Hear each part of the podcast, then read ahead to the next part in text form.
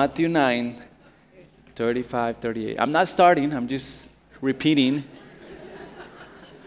Because I know some of you guys are like, should I open the Bible? Should I just open it or just wait for him to? Matthew 9, 35, 38. I know you guys, that's, that's, we're awesome. Praise God. So, I have bad news. Your version is different than my version. I have the New King James Version because that was the only uh, Bible in the airplane that I had on my computer available. So, the same. It's close enough. Are, you, are we ready? Yes. Okay. Then Jesus went about all the cities and villages. Uh, question What was he doing? In whose synagogues? Theirs. theirs. Who's theirs? The disciples. I read the text, so I know the answer. What else was he doing? Preaching the gospel of the kingdom. And lastly, he was every sickness and every disease among the people. But when he saw who? The multitudes, he was moved with what? Compassion for who? For them. Why? Because they were weary and scattered. Like what? Then he said to the disciples, The harvest truly is what? Say with me, the harvest truly is plentiful. I got bad news, but the laborers are few. Can I just say something? We can, we can, um, we can do something about that. Yes. And we're going to do something about that. Personally, I'm, I'm convinced, I'm committed to make something, do something about that. Therefore, pray the Lord of the harvest to send out laborers into what? His harvest. His harvest. Father, this was your word, Jesus. You care. You care so much for the people in Las Vegas. And I ask, Father, that you would start a move in our hearts for what moves you. I pray that there will be an opening of eyes. Father, so many times we don't want to see the current situation because it's ugly, because it's too much. But Father, I pray that there, there will be freedom from so many of us that because of fear, all we looked is inward, all we looked is at ourselves, all we looked is at our brokenness because we don't want to look up. But Father, I pray that while we do that, that we will see Jesus. And uh, we will see the beauty of seeing Jesus. By faith, Father, not by sight. So help us to use our spiritual eyes and our spiritual ears and our spiritual hearts to see Jesus and see the things that He sees. We love you so much and we pray these things in your name. Amen. Amen. So, let me give you a context. Jesus was healing people. He was just healing people. He, uh, he was healing the daughter of the ruler. He was healing the woman with the disease. He was healing the mute man. And, and uh, that didn't stop him. That didn't stop him. Because we see on verse 35 that after he did a huge healing with specific people, he went into all the cities and the villages of the disciples. He would go to the villages, he will go to the cities of the disciples, and the first thing that he will do, he will go to the synagogues of the disciples. He will go to the synagogues of the disciple because uh, there were Jews there that they knew the Old Testament, they knew the law and the prophets, and the first thing that Jesus had to do is to go to his people and, in other words, say, This is the gospel, family. This is the gospel. He will say, In other words, I am the fulfillment of the law. I am the one that can fulfill every commandment. I am obedience in perfection. Not the Pharisees, not the religious men, because if you want to enter, if you want to have union with Jesus, with, with God, if you want to go to heaven, if you want to be justified, you have to be more perfect than the Pharisees. So everybody was like, man, that, that's impossible. So Jesus will say, I came to fulfill the law. In other words, I am the perfect man. I am the only one that can actually live perfect obedience. And he will say also, because of the prophets, he will say, by the way, I am the one that the prophets foretold. Family, that's, that's the gospel. That's the gospel. Jesus is the perfect man, the one that was foretold. So through him, we will experience forgiveness of sin, but we will also be clothed, we will be given righteousness. And we will be given union with God. That's eternal life. And not only he will go and preach the gospel, but he will also heal the sick and every disease. That's what he was doing. But then, as he was doing that, verse 36 says that he saw who? The multitude. Imagine if Jesus comes today, he's teaching at Awaken Las Vegas. He's teaching the Old Testament, he's teaching the prophets, and, and, and, and he's telling us, hey, it's through me that you are saved. It's through me that you're forgiven. It's through me that your sins are covered. It's through me that you actually can have access and union with God. It's through me. And by the way, I'm going to heal all the ones that are sick, all the ones that have disease. I'm going to heal you guys. Powerful. But when he saw the multitudes, the Bible says that he was moved with what? Compassion. Compassion. He was not just doing a show, he was moved with compassion. We live in a generation where, uh, where we, we put so many attention and focus on the person that is on the stage. We worship, idolize, follow whoever has more followers, whoever has more um, impact on, on people. But you'll probably never meet that person. You will probably never experience intimacy, union, relationship. Jesus preached the gospel, taught the Bible, healed the sick, but he was moved with compassion. Moved with compassion. And when he saw the multitude, he saw their condition. And the Bible gives us two words that describes the state and the condition of the multitudes. The first thing that we see is that they were who said it? Weary. They were what? Weary. weary. What, what does weary means? Good question. Weary means the following. Exhausted on heart weak on heart, discouraged of heart. That's what weary means. You are exhausted, but taking a nap doesn't make it, going to the gym doesn't make it, eating some fast food doesn't make it, watching a show doesn't make it. You are exhausted of what? Heart. You're trying to find solutions, but you're exhausted, you're weak, you're discouraged of heart. Because you have stress due to the demands of life. Right?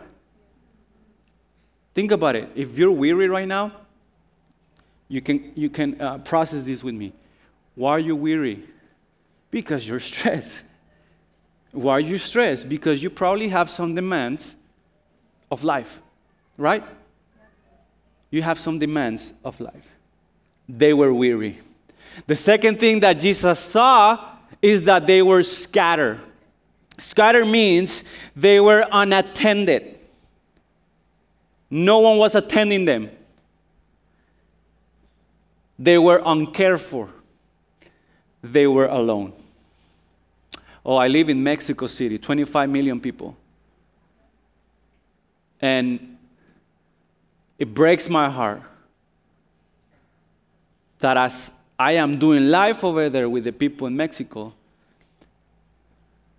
most of the percentage of the people are a description of this. They're just surviving. But they're just getting weary, exhausted, weaker, discouraged of heart. And no one sees them. Is that Las Vegas? The best explanation that Jesus gave regarding that to the disciples, he said, they're like sheep without a shepherd. Young people, God is a shepherd. God is a shepherd. Jesus knows what a shepherd does because he's the good shepherd.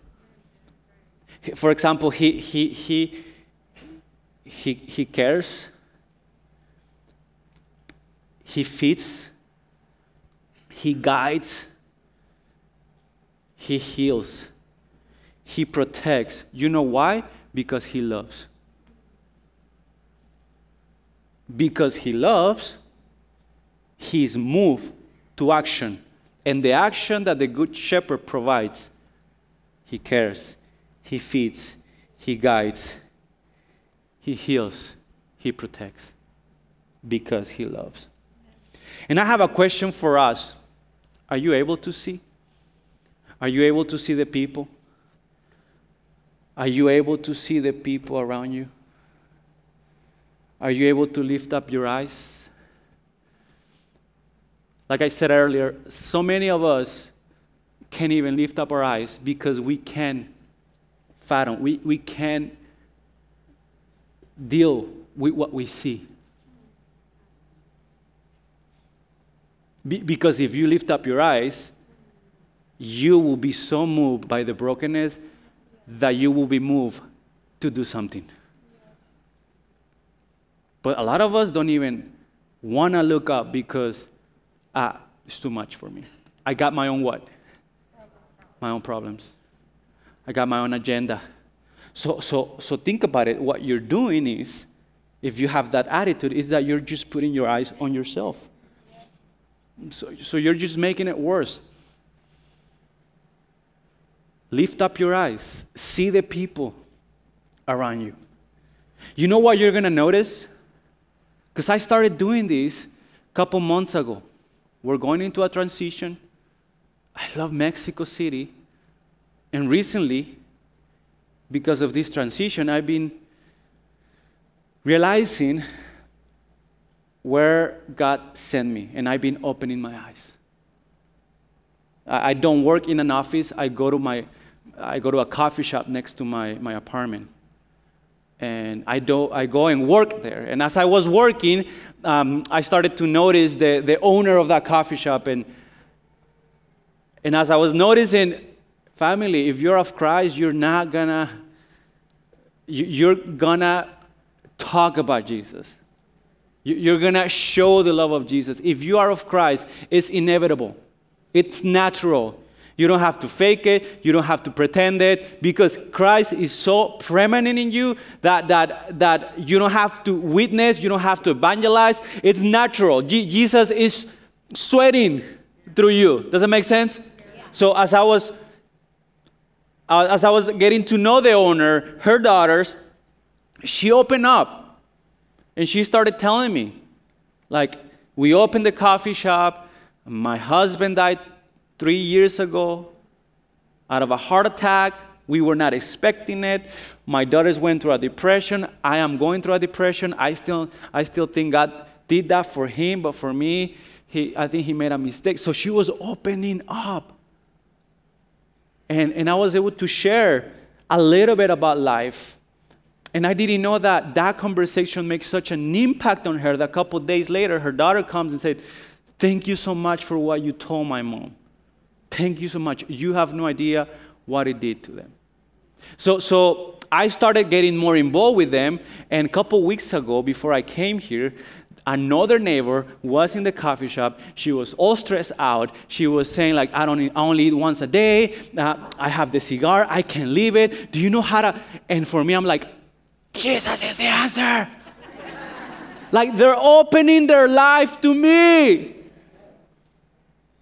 and you know what i realized when you lift up your eyes, the people that is in front of you are the same as you. They go through the same issues, problems like you. They get depressed, they get sad, they get fired, they lose their job, they lose a family member, they, they get sick, they crash, they get robbed, they break, uh, they, they, they break a relationship the same things that you go through. Let me tell you something, they go through the same thing. But do you know what broke my heart? They're worse because they don't have Jesus. I can't imagine what would life be without having the shepherd. I will not make it. So, you know what started happening? My heart started breaking for them. Breaking for them. Breaking for them. Jesus' desire Listen to me. Jesus' desire is for your house, is for your coworkers, is for your peers, is for your neighbors, is for your city. He was going into the synagogues and the cities of who? The disciples. I love salvation because salvation tells us that when we repent and believe in Jesus, the Spirit comes and dwells in us, the Spirit of Christ. So it does make sense that Jesus' desire is to go into your house, go into your neighbor, go into your school, go into your work through you. The Spirit of God is in you. Think about it. Think about who is in you. Because Jesus' desire is to go to the places that you care the most. He cares about the places that you care the most. But the question is are you able to see? Are you able to lift up your eyes? Are you able to see their condition? Or are you only thinking about yourself? And most important, are you able to see the shepherd in the midst of it? Because it will be really depressing if you go out there, look at the people, but that's where it stops. Or look at the people and look at your situation, and that's where it stops. It's a depressing story. But when you look at the people, look at your situation, and see how you have a shepherd that takes care of you, that feeds you, that guides you, that heals you, that protects you, there's something inside of you called compassion that starts moving you into action. Compassion will always move you into action. Always. So, verse 37 after Jesus saw the multitude, after Jesus was moved with compassion, after Jesus describes the condition of their souls, then he approaches his disciples and tells them one thing and asks them one thing. Now, let's get the context. The disciples were tired too. The disciples are not that sharp. There are only 12 people. And one of them sucks. One of them is going to betray Jesus. So, so obviously, so obviously, Jesus didn't look at them and say, hey, you guys have to change the world. Hey, you guys have to change the world. No, because they're only 12. One of them sucks, and they're tired. Like, Jesus, when he's tired, he goes to prayer and then he moves with compassion. The disciples, when they're tired, they complain. You know what I mean? But still, we see Jesus approaching them and telling them one thing and asking them one thing. The same thing, family, that he's going to ask you and he's going to tell you today. Because the truth of the matter is this the harvest is plentiful. A lot of us don't believe that. Once again, the harvest is plentiful. In other words, Jesus is saying there is a lot of people out there in the fields ready, ready to meet me. Once again, Jesus is saying there is a lot of people out there in your school, in your work, in your neighborhood, in your city, in the streets that are ready, are ready to meet me. But the bad news is the workers are nowhere to be found. The workers are few. You know who said that? Jesus. In other words, he's saying this guys, this is the reality. Vegas is ready. Vegas is ready. You might not think, you might not believe, but Jesus is saying the harvest is plentiful. The harvest is plentiful. But the workers are few. Are you able to believe? Are you able to believe what I just said? Because belief is what drives action.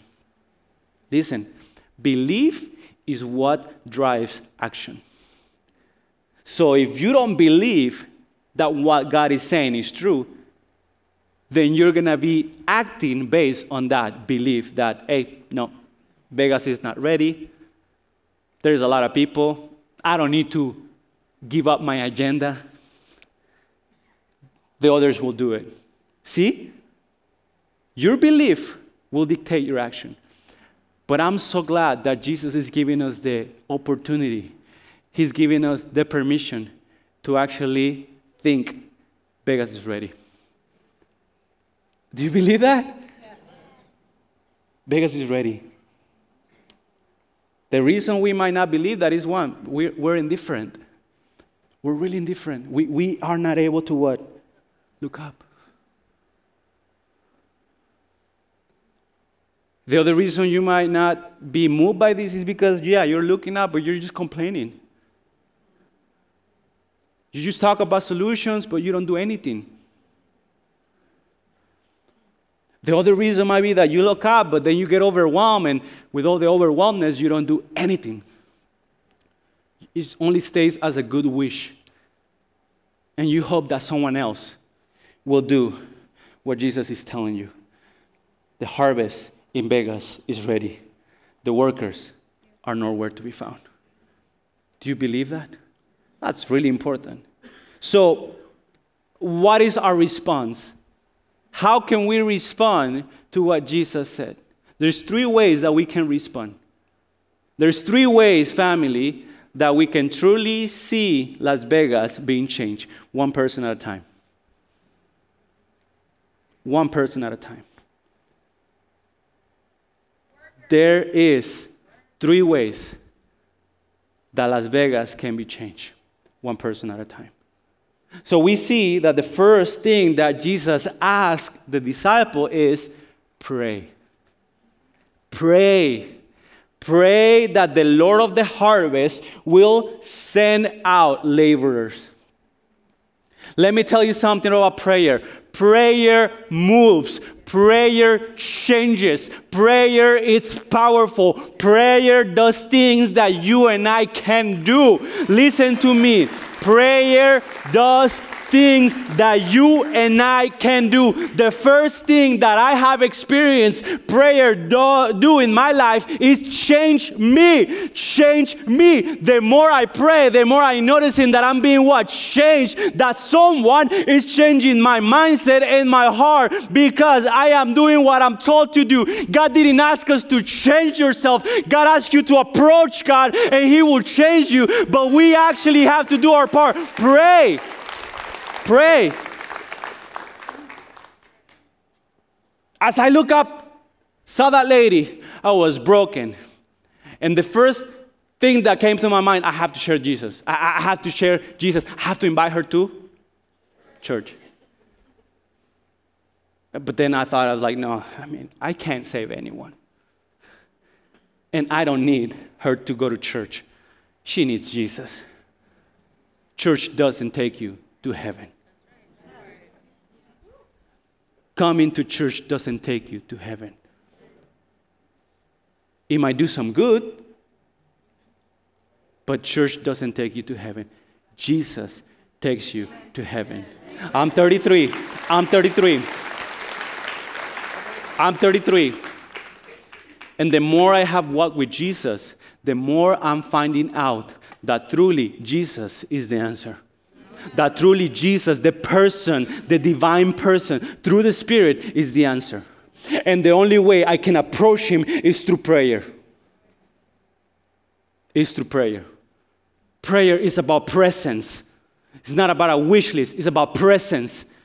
You approach the throne because you are going to be present with Jesus. So, the first thing that Jesus asked the disciples, because let's be honest, we don't understand why he invited us to be that gap between the harvest and the Lord. He could have done it. Right? He could have done a better job than us. But he decided that he's going to use you and me Let's stop complaining. Let's stop arguing. Let's stop debating. Let's just believe that He chose to use you to make that gap between the harvest and Jesus. So let's get to work. He, he, he chose to do it that way. So the first thing, because He invited us, He's smart, so He said, the first thing I want you guys to do is pray. Pray. Pray your heart out. Pray your heart out with the conviction that only God can accomplish this through me and us. Pray your heart out that the only way that the worker will bring the harvest to the master is through God in me and in us. God says on Zechariah 4 6, So he answered and said to me, This is the word of the Lord to Zerubbabel, one of my favorite verses. When I am faced with the impossible, when I am faced with a wall, when I'm trying to do something that is the will of God, but that is beyond my, my strength, beyond my abilities, beyond my capacities, this verse comes to my mind. And it says, It's not by might it's not by power, but by my spirit, says the Lord. So, because I believe that, and because you believe that, we're going to pour out our heart in prayer, knowing that God is the only one that can use you and us to make that gap between the harvest and Jesus. Amen? Amen. Amen.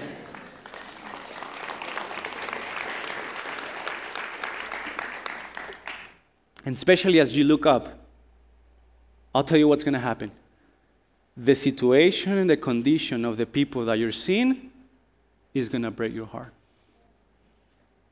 Look, it's compassion that is going to move you, it's not a command. It's not a command. It's compassion that is going to move you to pray and to do what God is asking us to do. So as you look up, you're going to be so broken about their situation that you know, Lord, this is about heaven or hell. I'm, I, I'm not going to be okay, Lord, that for months I look at that woman and I didn't do anything about it. And, and the, the excuse of someone else will tell them it's garbage. What about you, David? Wouldn't that be the person that probably someone, someone actually prayed for? Wouldn't you be the answer that someone actually prayed for? For that person that actually God has put in front of you? Think about this. Wouldn't that person that God has placed in front of you, wouldn't you be the answer of that person that prays for that person? Yes. Does it make sense? Yes, yes. So that excuse of let someone else do it, God, it's already putting it off. The first thing that we can do to be that channel between the harvest and Jesus, it's pray our heart out. The second thing that we can do is giving family. It's giving. It's giving. Giving money, it's really powerful. Money, it's really powerful and it's really personal. A lot of us don't like to talk about money. A lot of us don't want to talk about money at church because money is really close to people's heart. Right? It's really close to people's heart. And for us, family, money should be something fa- powerful because money moves, money talks, but money should be really close to our hearts, but not at the center of our heart. Big difference. Money is powerful. Do we agree on that? Money moves, money talks. So, yeah, let's keep money, cl- money close to our heart, but not at the center of our heart. Because you can utilize money and resources to fulfill those things that are in your heart. Does it make sense? You love your family, it's deep in your heart. Use your resources to provide a good home. Use your resources to provide good meals. You, you, you love, uh, you love uh, fellowship, you love people. Use your money to buy more food so you can invite people to your house. Does it make sense? Keep money close to your heart, but not at the center of your heart. 2 Corinthians 9 6a 6. 2 Corinthians 9, 6 through 8 says, But this I say, he who sows sparingly will also reap sparingly, and he who sows bountiful will also reap bountiful. So let each one give as he purpose in his heart, not grudgingly or of necessity, for God loves a cheerful giver, and God is able to make all grace abound toward you, that you always having all sufficiency in all things may have abundance for every good work. So, how do we respond to this cry out of Jesus that the harvest is plentiful, but the workers are nowhere to be found. First thing we do, we prayed our heart out. The second thing we do is we utilize our finances, first of all, as an act of worship in obedience. And second, as an act to extend his kingdom of God. And I have an example of someone that for four years have give generously so the message of jesus so people can actually be workers going to the field and lead people to jesus. That's you guys. For four years you guys have give, given faithfully for me, my wife, and my boy so we can be full 100% over there in Mexico City doing the work and responding to this necessity. Thank you so much because money works, money moves, and it's not just money, it's the generosity of people that believe, yes, I believe that the harvest is plentiful, the workers are few. How can we use our resources so more workers can what? Go into the field. Thank you so much. I want to say that to you. Thank you so much. Your dollars, your generosity, your prayers have made us be those workers that have gone to Mexico City, and now it's not just me, but there's a hundred and plus people getting ready to actually be trained, equipped, and mobilized to go into the city and do what God is saying, praying, but also going as workers, family. That's what your money is doing. Thank you so much. Thank you so much. And I'm teaching the same thing in Mexico City. I want to tell the people in Mexico City our generosity can do a lot. But before that, it's not by power, it's not by might, it's by what? By your spirit. Before that, let's make sure that we're praying. Let's make sure that we're not depending on money. Because the Holy Spirit cannot indwell a dollar. cannot indwell a dollar. It can indwell the person that has the dollars. Does that make sense? So it's not about the money, it's about what? The person. Amen? It's about the person. And that's beautiful that Jesus Christ decided to pour out his spirit on us. He could have done it, he could have come here. He has resources. He wants to use his people. He wants to use people that have experienced the compassion of Jesus. That's the most beautiful thing. We serve in our brokenness, we serve in our limits but we serve because we have a big and powerful God. Don't forget that. And the last thing that we can do to change Las Vegas, to go into the harvest, pray, give, and lastly, being. Being.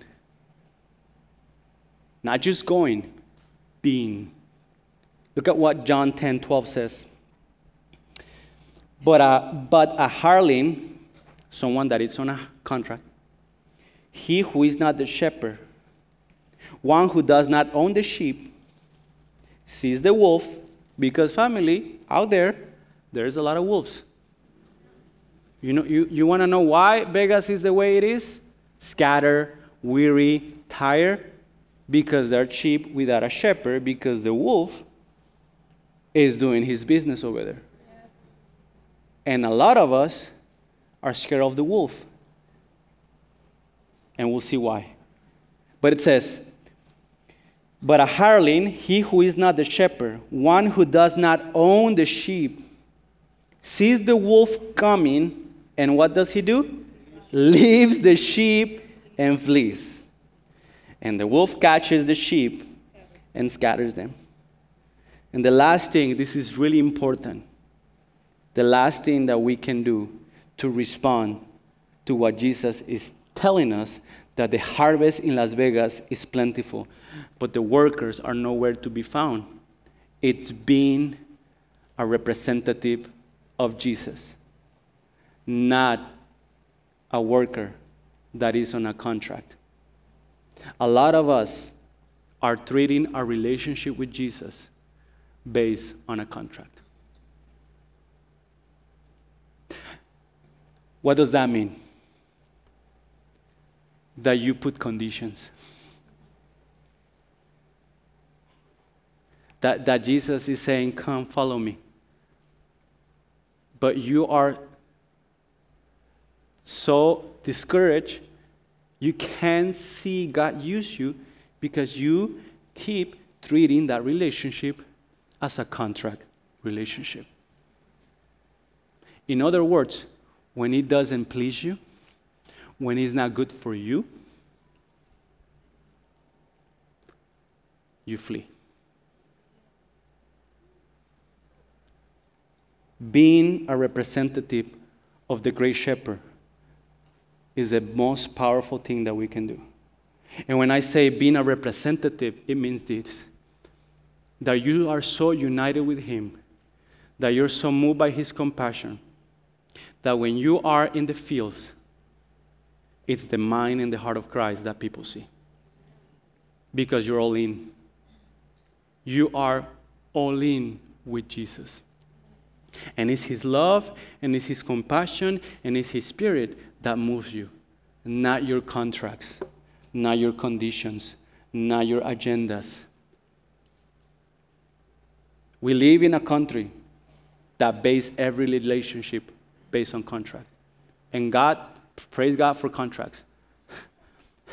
But praise God that He didn't save us based on a contract relationship.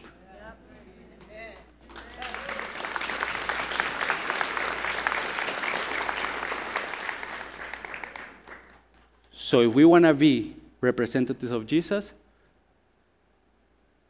put all contracts away. Put all conditions away. Give yourself full into Christ. And He will guide you, He will be your shepherd. He will remind you what I did to you, I'm going to use you so you can do it to others. What I did to you when I heal you from that brokenness, when I protect you from that person, when I guide you when you didn't know where you are, that's what I'm going to do with that person, but I'm going to use you. And when we get to actually be partakers of the mission of Christ, that's when we make our life worth it here. That's when we make our life worth it here.